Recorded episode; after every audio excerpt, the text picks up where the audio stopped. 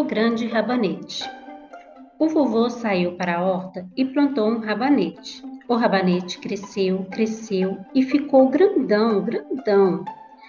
O vovô quis arrancar o rabanete para comer no almoço. Então, o vovô chamou a vovó para ajudar a puxar o rabanete. A vovó segurou o vô, o vô segurou o rabanete. Puxa que puxa e nada do rabanete sair da terra. Então a vovó chamou a neta para ajudar a puxar o rabanete.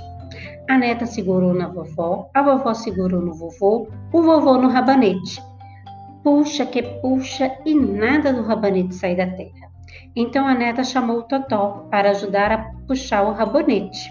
O Totó segurou na neta, a neta na avó, a avó no vô, o vô no rabanete. E nada do rabanete sai da terra.